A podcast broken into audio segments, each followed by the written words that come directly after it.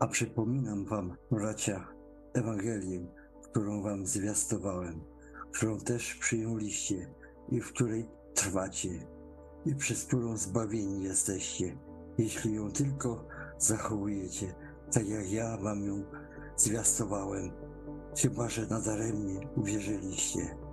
Najpierw bowiem podałem wam to, co ja przyjąłem, że Chrystus umarł za grzechy nasze według pism i że został pogrzebany i że dnia trzeciego został z martwych wzbudzonych według pism i że ukazał się Kefasowi, potem dwunastu, potem ukazał się więcej niż pięciuset braciom naraz, z których większość dotychczas żyje, niektórzy zaś zasnęli.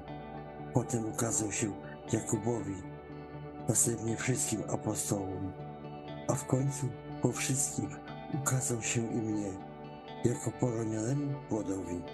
Ale z łaski Boga jestem tym, czym jestem, a łaska Jego okazana mi nie była daremna, lecz daleko więcej niż oni wszyscy pracowałem.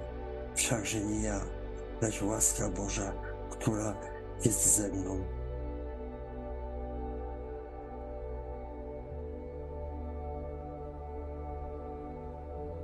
Wysławiajcie Pana, albowiem jest dobry, albowiem na wieki trwa łaska Jego.